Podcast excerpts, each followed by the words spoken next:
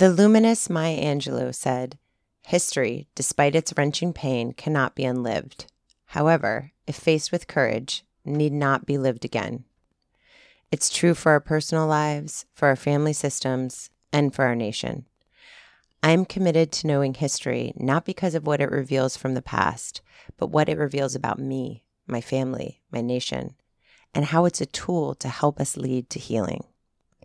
The daily podcast, Reflections of History with Jon Meacham, is a tool to know, to paraphrase James Baldwin, the history we live in and that lives within us. Every weekday, Meacham travels back to important cultural moments and shares a short daily study on its impact, looking back on things like when NATO was formed, when the polio vaccine was approved, the birth of Harper Lee, and the day Aretha Franklin released Respect. We see how each of these events shaped our culture and impact today.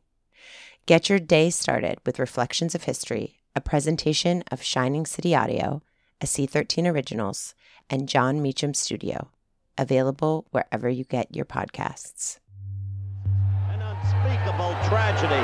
John Lennon shot twice. Jackie Robinson is playing his first game for the believed to be the son of Sam. A 44 Senator, you're no Jack Kennedy. goes to Ben Affleck and Matt Damon.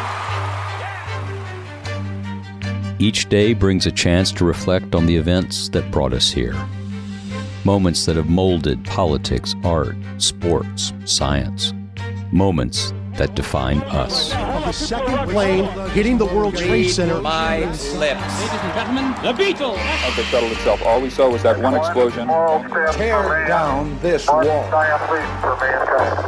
I'm Jon Meacham, and this is Reflections of History, a daily podcast about impactful events that occurred on that date in history, offering a glimpse into the past and at times, a guide for the present. Today, we need a special kind of courage so that we can show the world that we're not afraid of the future.